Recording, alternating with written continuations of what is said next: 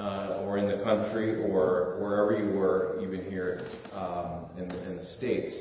We have a special gift we'd like to give you next week and some special recognition um, that Matthew's able to procure. And so if you could be here for that, that would really be uh, a blessing and it'd be a, a, blessing to us to be able to honor you uh, in that way. Well, this is uh, Romans chapter 12. This is where Paul, we start to see why Paul wrote Romans. If chapters 1 through 11 laid out this promised plan of God, then chapters 12 through 16 uh, is, is, is the, uh, the, the, building that, that those pillars hold up. So what we see Paul describe in chapter 15 of him going all the way to Spain and partnering with the church at Rome in order to plant churches happens. And so we're in the application section of the book of Romans, Romans chapter 12. And what we're going to see this morning in verses 14 through 21 is this idea, again, of living sacrifices. Uh, we saw in verses 9 through 13 of loving one another in the body life. Now he's going to look outward beyond the body to even those who oppose us. If I asked you, who's the one person who's your enemy? Or who are the people in your life who have made life very difficult for you? You might have some faces and names come to mind if you're a human being. And the way we can tend to handle wrong treatment by others can be more like the world than the new creation life in us. We have this pull, this, this, this conformity, these values that the world puts before us that's already in our hearts as it is. And when people treat us wrongly, there is a propensity to want to do the same thing to others. But Romans has told us that we are a new creation. There's new life within us. We are living sacrifices. And the way we can tend to handle wrong treatment can look like us becoming very reactionary,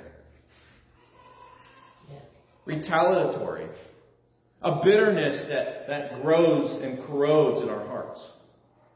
Being very combative, especially nowadays where it's very easy to do that um, behind your keyboard or behind your phone hateful, very angry, disturbed, distressed. And it can leave us without witness, without power in this world. It can cause us to isolate. It can keep us from moving into relational living. And ultimately, it, can, it, it a shri- causes a shriveling of our heart instead of multiplying the gospel. And it diminishes the glory of our God in the face of evil. And so when we are wronged, unless we renew our minds, we will be formed to the world's mold and make the new creation of the power of the saving King look very anemic. But here's a new and living way that shows the saving power of the King in us as, as living sacrifices. And as Warren read, look again at verse 14. Now our relations with those who are uh, are not our brothers and sisters in Christ. Verse 14, bless them which persecute you, bless and curse not. First of all, I want us to see that we are to counter evil. We're to counter evil. And if we're thinking the world's way of countering evil, it's getting back, right? But the way we counter evil in Jesus' kingdom is very different.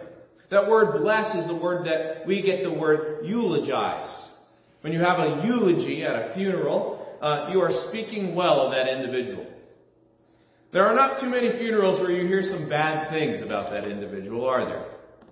Funerals tend to have a way for us to try to remember the good things about that individual, to speak well of them. And Christians of all people who have been saved by the gospel of Christ are to lead the way in good or right things. And they're to do this consistently. We're to be known as those who always pursue the very best in all areas. That's to be a mark of us. We're to speak well. You think of Jesus' Beatitudes. These words that are spoken here and, and, written in ink in Romans chapter 12 are, have been taken from what Jesus said in the Beatitudes. Bless them that persecute you. Pray for those that despitefully use you. D.L. Moody, the evangelist of the of the 19th uh, century wrote this about Peter. Remember Peter, that failure and denial at the cross uh, there of the Lord Jesus, and Jesus goes after him at the end of John and, says, and welcomes him back. But imagine Jesus, and D.L. Moody pictures Jesus after his resurrection, giving directions to Peter saying, Go find the man who thrust his spear into my side, and tell him there's a much quicker way to my heart. Find the man who crowned me with thorns, and tell him I should like to give him a crown of life. Because Jesus practicing what he preached, isn't it? He opened the gates of paradise for a thief who had been mocking him beforehand.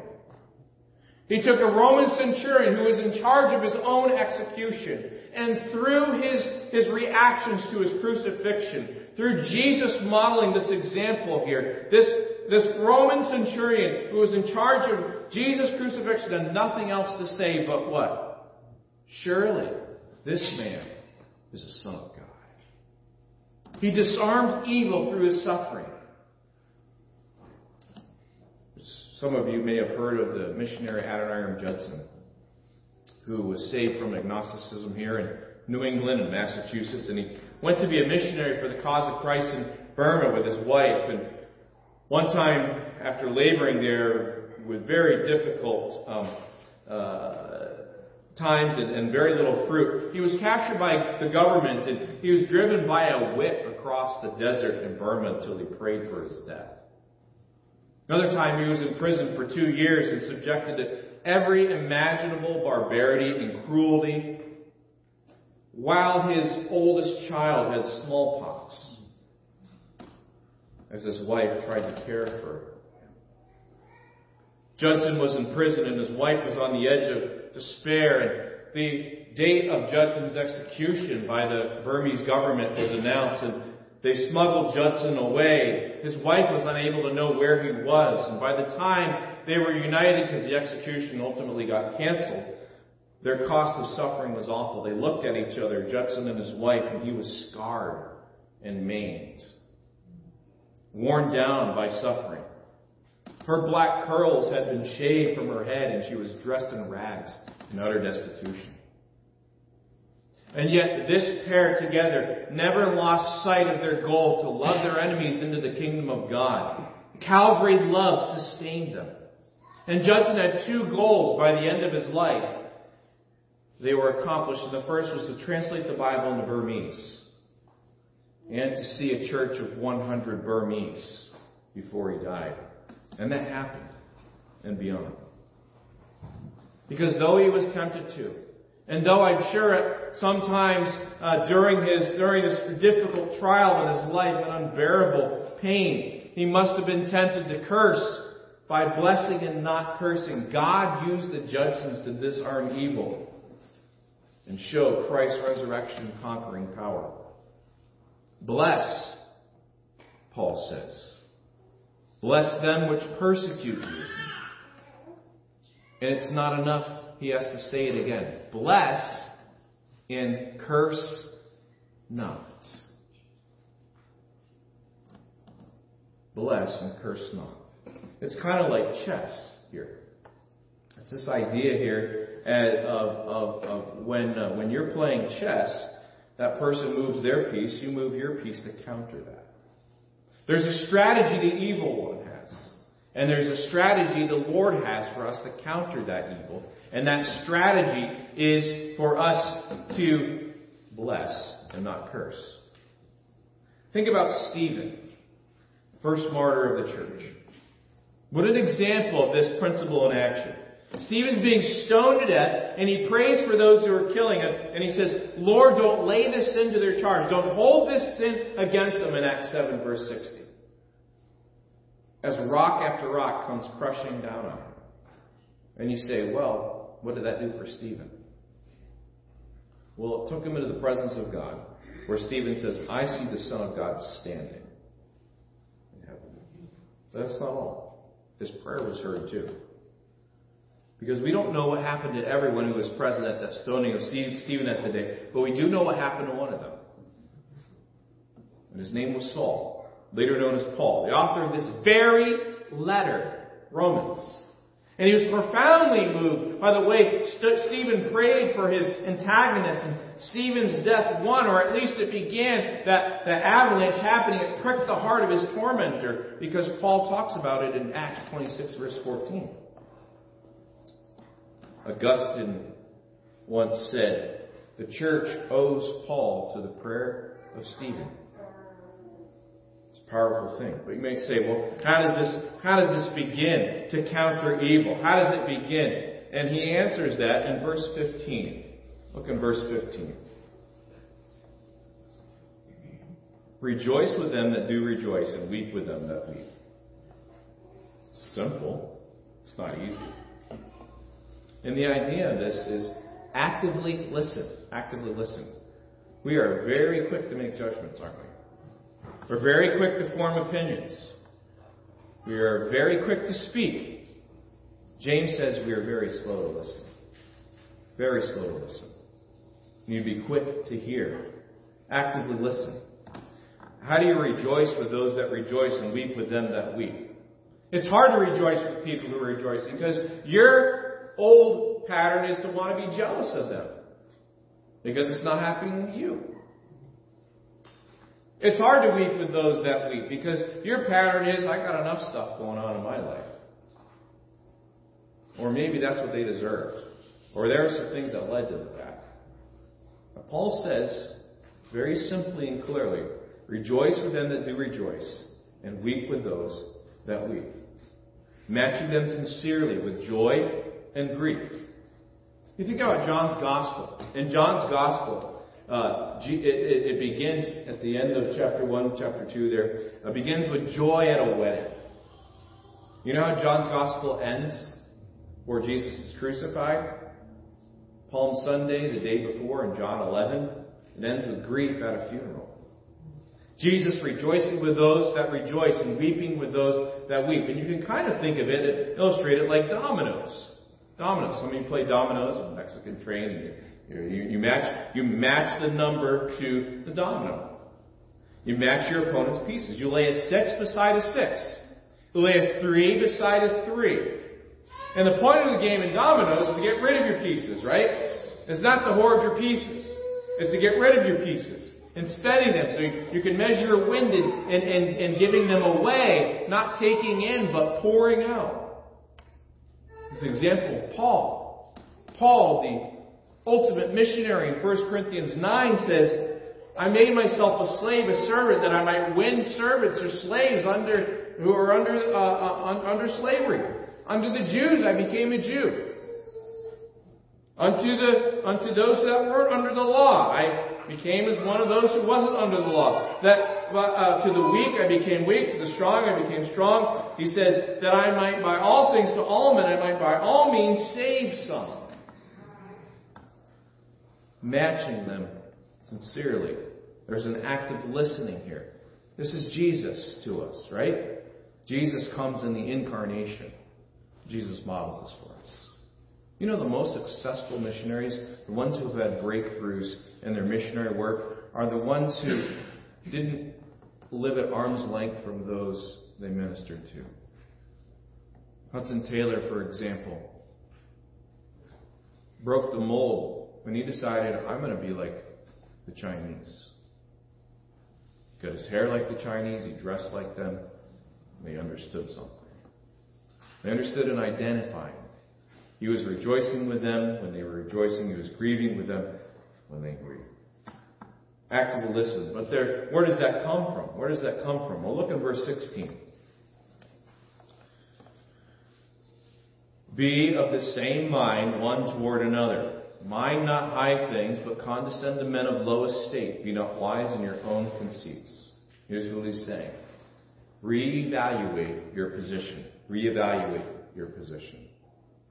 What he's speaking of is this. In verse 16, where he says, Be of the same mind, uh, don't, don't uh, have, have attitudes of pride, uh, and, uh, and that you're of a higher place, a higher level than other people here. Uh, come under people. Uh, don't be wise in your own opinions. We got a world full of opinions. Everybody's got a thousand of them, right? And Paul says, stupid way to live. Stupid way to live. Reevaluate your position. That idea of being of one mind is this idea be consistent in how you treat people. Think about how Jesus treated different people. The woman at the well, and Nicodemus. The law keeper, Nicodemus, the teacher of the law, and the woman at the well who broke God's law. He treats them both because they're searching hearts. He treats them both with the same consideration and courtesy and compassion. He was as, he was as kind to the dying thief on the cross. Today you shall be with me in paradise, as he was to his own mother, where he tells the beloved disciple, look after his mother. He was as patient with Judas as he was with his cousin John the Baptist. Consistent in people treatment. Reevaluate your position. How do you do that? You run to the low ground, not your high position. You run to the low ground, not your high position. Jesus is the way to grace. We have a, we have a world where everybody's scrambling for position, right? And looking for ways to use people to get there, to move up that ladder. But the way to learn grace is to sit at the feet of Jesus. So just for a couple minutes with me, think about Jesus. He said this Learn of me. For what? I am meek and lowly. Not powerless, meek and lowly. Think about his life and his death and his birth. What did people say when they saw Jesus? Isn't this the carpenter's son? And he's this.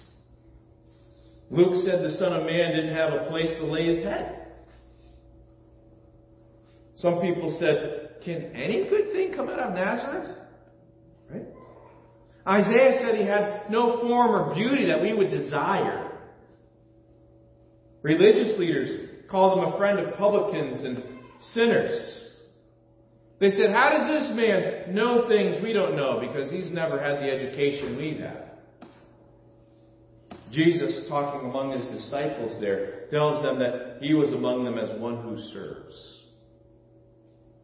Isaiah 53 said, He was despised and rejected of men, a man of sorrows and acquainted with grief. Is that the path you want to take to grace? That's not the path the world wants to take to grace. That's not the path pride wants to take to grace. That's the path we look to. Jesus said himself, said, Of my own, I, my own self I can do nothing. He said, I don't seek my own will, but the will of the Father that sent me. He said, As my Father has taught me, I speak.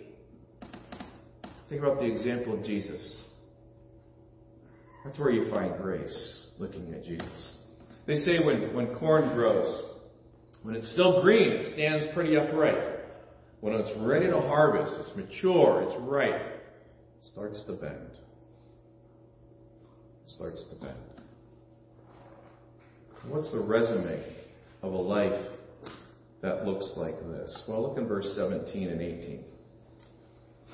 This is a life before people, verse 17 and 18. Recompense or give to no man, don't pay back, no man, evil for evil. Provide things honest in the sight of all men. If it be possible, as much as lies in you, as much as depends on you, live peaceably with all men. The fourth thing we see from this is the practice a life of integrity. Wholeheartedness, integrity. That phrase there of, of um, uh, provide things honest in the sight of men is the idea of living your life with integrity. You're who you say you are when people are watching and when people aren't. Think about David with King Saul. God told David, You're going to be the next king. I'm done with Saul. But God says, I'm not going to remove him yet. And David does nothing to pursue the throne. But Saul finds out that well, what God had said to David. And so Saul has an agenda to murder David. And David hides, he flees. Here, he has opportunity to kill Saul. Even while Saul's sleeping right in front of him, what does he do? He says, I can't do it. I can't do it. Instead of seizing the opportunity to do things his way, he sees the opportunity to glory to God. He blessed those that were persecuting him.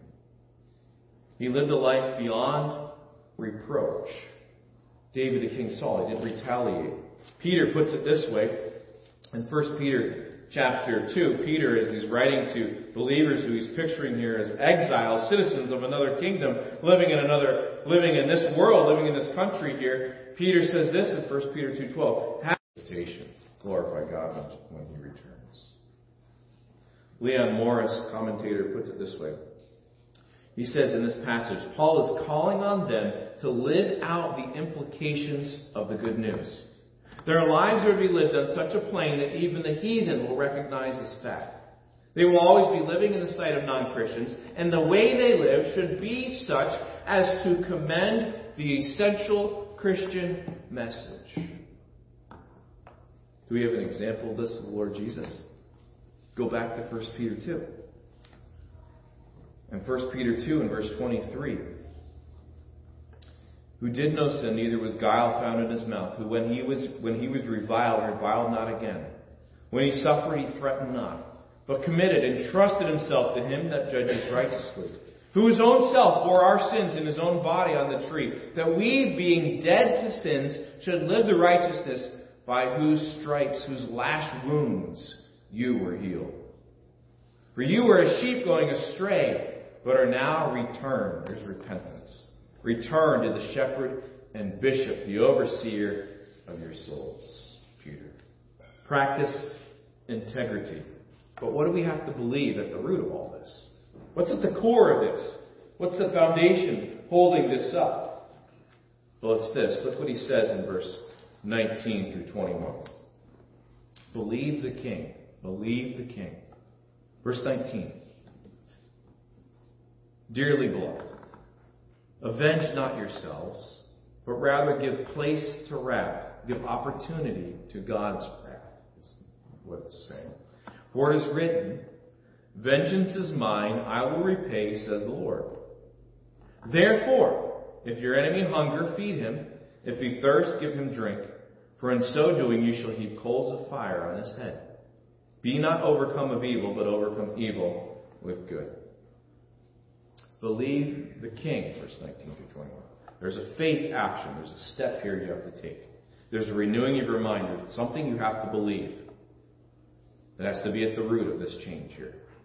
How many of you remember Hagar the Horrible?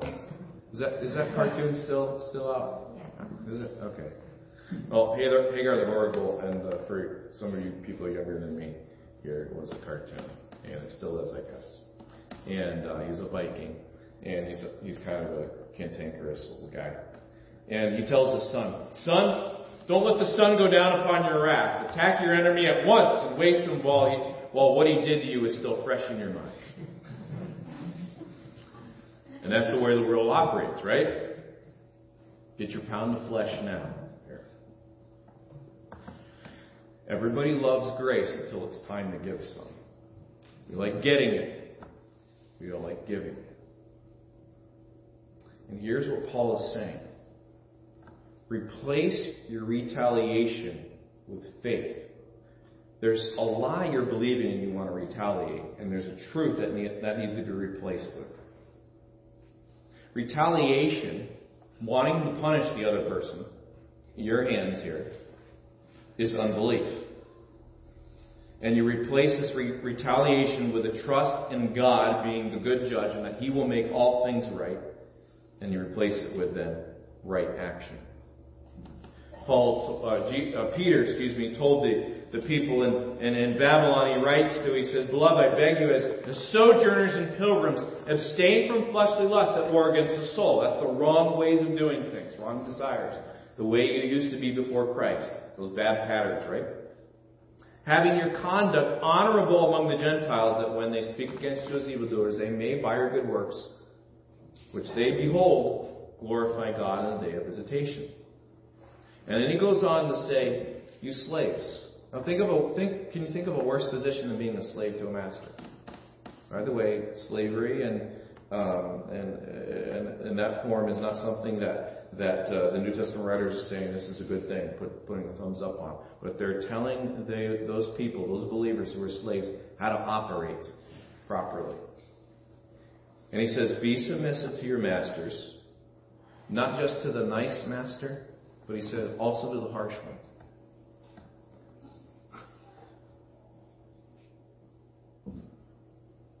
That's not the way the world thinks, right? That's countercultural. And he says this is commendable in 1 Peter. This is commendable because uh, uh, uh, if you if you because you're conscious towards God. If you if you suffer because you did something wrong, you deserve it, right? Okay, you deserve it. That doesn't give you any rewards in heaven because you're getting punished because you deserve it, right? But he says, when you're beaten for your faults, you take it because you know you deserve it. You don't get a credit for that. There's no rewards in heaven for that. You deserve this, right? But he says, when you do good and you suffer, have you done something good and it gets distorted or twisted by somebody? It comes back at your face. That's when you really get ticked off, isn't it? That's when you really get mad. I did this for them for five years. Or every Thursday I would, right? Just don't, don't like oh, how, how, in your own situation. But when you do good and suffer, if you take it patiently, this is commendable before God, Peter says. and then he says something that's going to blow our minds, because we don't think of things this way in America. For to this were you called. We hear about calling, don't we? When we think about calling and say, God's called me to be a preacher, God's called me to do this, or I feel like God's calling me. Every one of us can say through gritted teeth today, God has called us to suffer even when we do good. Maybe it's your home relationships. You have a very difficult spouse. Negative. Demeans you. Awful relationship. And there are certainly boundaries you need to make. And there are certain things here that you should not suffer, that you might need to get help with. But here's the mentality that needs to drive you. For to this I was called, because Christ also suffered for us, leaving us an example that we should follow his steps. In other words, what is your reaction to it? There's a wise way to put up boundaries. There's, there might be safety measures that need to be taken and whatever level here of, of, of suffering this is, right? I'm not telling people to just sit there and be a doormat here. But there's an attitude that changes. Because there's someone who's inside of us who has changed us. Christ also suffered for us, leaving us an example that you should follow his steps who committed no sin, neither was deceit found in his mouth, who when he was reviled didn't revile in return. When he suffered, he didn't threaten, shake his fist, but he entrusted himself to the one who judges righteously. He bore our sins, not his own sin. He bore our sins in his own body on the tree. That we, having died to sins, might live for righteousness. By his stripes you're healed. We were like sheep going astray, but are now returned to the shepherd and overseer of your souls. Now, when Paul writes this in Romans chapter 12, he quotes from Deuteronomy in verse 19. Vengeance is mine, I will repay, says the Lord. That's a verse mom made me have to learn when I punched my brother. I sit on the bed after I got my whooping, and that's the verse that I had to learn, so I hated it. And now I see the wisdom of it. Because that phrase there is taking, taken from Deuteronomy chapter 32. And in Deuteronomy 32, Israel here, it's the end of, it's in the book of Deuteronomy. Remember what Deuteronomy is about? It's a second retelling of the law after that earlier generation were bitter and disobedient and they died out. And so now you got the new generation, young generation. They're about to go into the promised land. And in Deuteronomy 32, Moses is getting them ready to do that. But God told Moses he's not going to go in there because of his disobedience to the Lord himself or another thing, or he didn't trust the Lord. But God gives the Israelites, through Moses, a poem, a song. And he says, I want this poem to be stuck in your heads when you go there. Because when you when it when it's stuck in your heads, here's here's here's what here's what you're going to remember. You're going to remember God. And basically, this poem that's called the Song of Moses. It's quoted. Uh, the saints are singing it in the Book of Revelation the throne room. It's it's an important song. Here. Basically, tells them what they need to think about God and remember God. And in the Song of Moses, he tells them, "You guys are going to do some nasty stuff." and the Gentiles are going to come, and I'll let them have put you in captivity. And then you're going to return. You're going to return to the Lord. But it's not going to be your hand that punishes the Gentiles for punishing you. Vengeance is mine, says the Lord. I'm going to do it. I got it. And Paul brings this up and he says, Remember, remember the song of Moses. Vengeance is mine. I will repay, says the Lord. And so he doesn't just leave them kind of static, right? Okay, vengeance is mine. I'm just going to sit here. He adds commentary on it. And he quotes from Solomon, the book of Proverbs. And here's what he says in book of, from book of Proverbs, Proverbs 25. He says, Therefore, so vengeance is mine, I'll repay, says the Lord. Then here's your responsibility right now. Believe that, and in the meantime, Therefore, if your enemy's hungry, feed him. If he's thirsty, give him a drink. For in so doing, you shall heap coals of fire on his head. And nobody really knows what that phrase means, coals of fire on his head. Majority interpretation is this that it will cause them shame when you do good to your enemies, and eventually the kindness of God will bring them to repentance. That's the majority interpretation here really it doesn't matter. Because the point of it is that here's what we're supposed to do just trust God and bless. Trust God and bless. Verse 21 Be not overcome of evil, but overcome evil with good.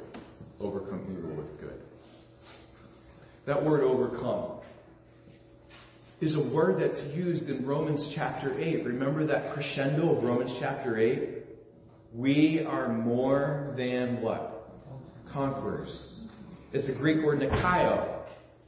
It's where Nike got their idea from.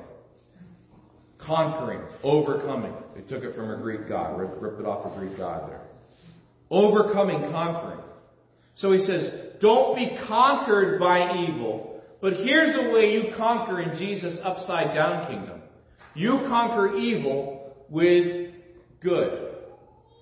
There was a disciple of John, his name was Polycarp, and he was a bishop in Smyrna, which is the area of Turkey, um, some one of the seven churches, uh, that area there that, that John writes to. And uh, the the government had their eye, eye on him, and uh, they, they saw him as a troublemaker because of his teachings of Jesus.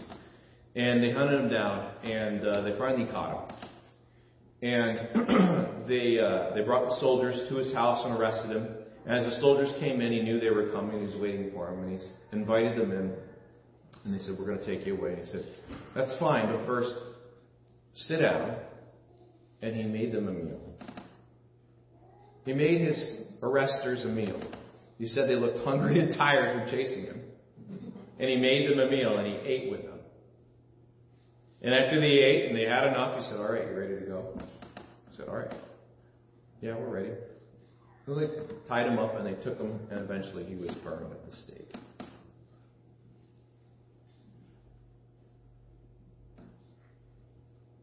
Legend has it that one of those soldiers became one of the bishops in church history.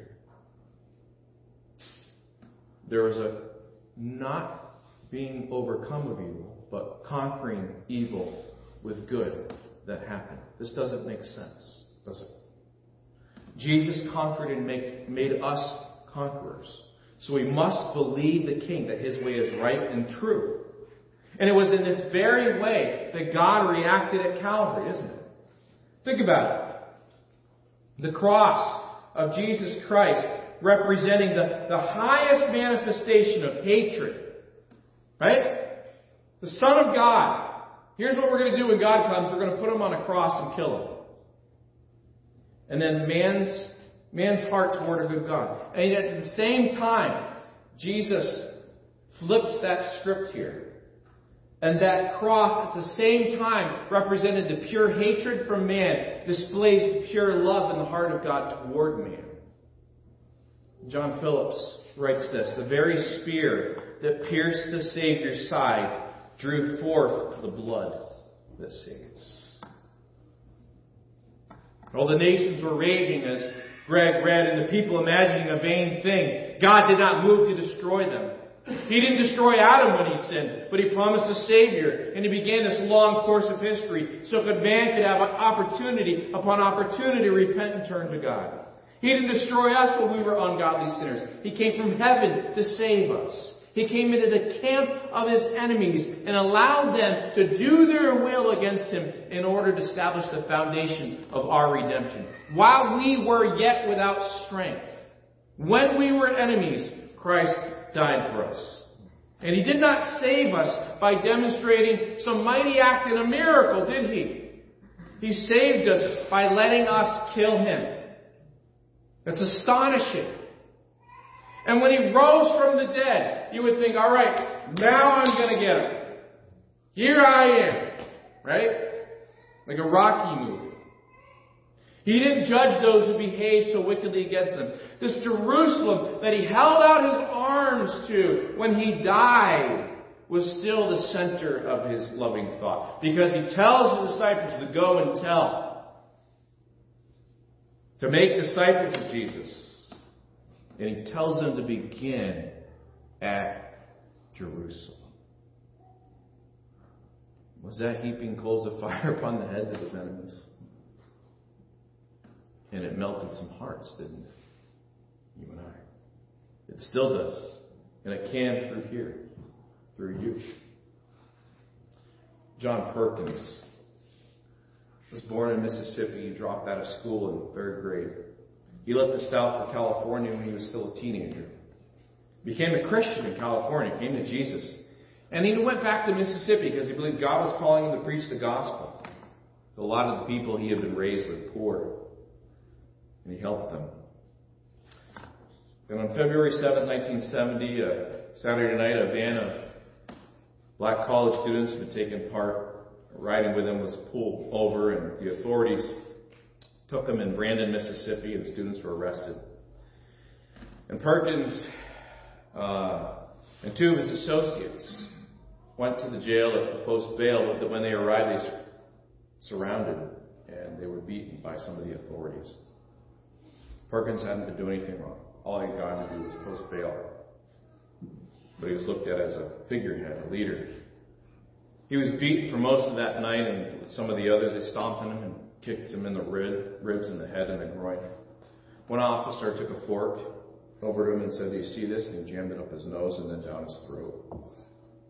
And for part of that evening, Perkins was unconscious and so mutilated that the other students in the cell thought he was going to die that evening. It was wicked, it was awful. But it did something for Perkins. Because up to that time, he had been in Mississippi just to reach his own people after he'd gone back from California. It was all they would allow him to do. The churches wouldn't let him in as a black man in Mississippi. They were closed him. But the beating changed him and gave him a new vision. He wrote, I remember their faces so twisted with hate. It was like looking at demons. For the first time, I saw what hate had done to those people. Those policemen were poor. They saw themselves as failures. The only way they knew how to find a sense of worth was by beating us. It made them feel like somebody. When I saw that, I couldn't hate back. I could only pity. I said to God that night, God, if you'll get me out of this jail alive, and I really didn't think I would. Maybe I was trying to bargain with him. I really want to preach a gospel that will heal all peoples. His recovery took some time. He was assisted by a pair of compassionate doctors. There's some emotional healing he needed to have as well. But he realized the same gospel that freed him as a black man, frees whites, frees everybody, and that real justice, if it was to come, would come only as people's hearts were made right with God. And God's love motivated them to be reconciled to each other. Perkins says this Now that God had enabled me to forgive the many who had wronged me, I found myself able to truly love them. I wanted to return good for evil. And he did. He's got a ministry that flourishes and flourishes and thrives today. It's continuing. And it's a case of, a, of, of someone refusing to be overcome by evil, but instead overcoming evil with good. So let's summarize what we said here. The way that we can tend to handle treatment, wrong treatment by others, can be more like the world than the new creation that we are. Be reactionary, combative, uh, frozen with our relationships, bitter, hateful, selfish, isolating, without a witness, shriveling instead of multiplying, diminish the glory of God in the face of evil. And everybody loves grace, right? Until it's time to get some. And when we're wronged, unless we renew our minds, we'll be formed to this mold here and make the new creation saving power of the King look sickly, look anemic, look without power. And so Paul says, counter evil. Actively listen. Rejoice with those that rejoice. Weep with those that weep. Re-evaluate your position.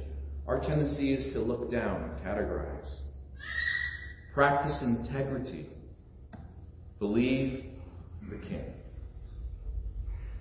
So God's Word is telling us this that we're to let God lead and conquer evil through His power. We're not to be conquered by evil, but we're to conquer evil with good, just like our Savior.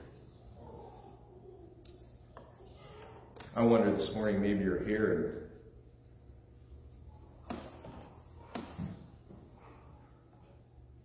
your personal rebellion against the King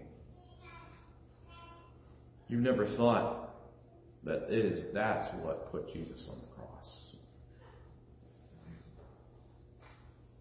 Oh, sure, you've known about Jesus, or you grew up in a Christian home, or however your connection is, but you've never thought of your sin as being an act of rebellion against God that put him on the cross. And yet, Jesus' word is still true that he beckons all those who have sinned against him to come and have a seat at his table. To receive his work on the cross in your place. To see him as a substitute. And to walk in new life. God's call is always to return. You are a sheep who is astray. God's call is to return to the shepherd and the overseer of your soul. There's lots of stories in here about people who had some difficult times forgiving people. I've heard some of them. They're powerful, they're amazing.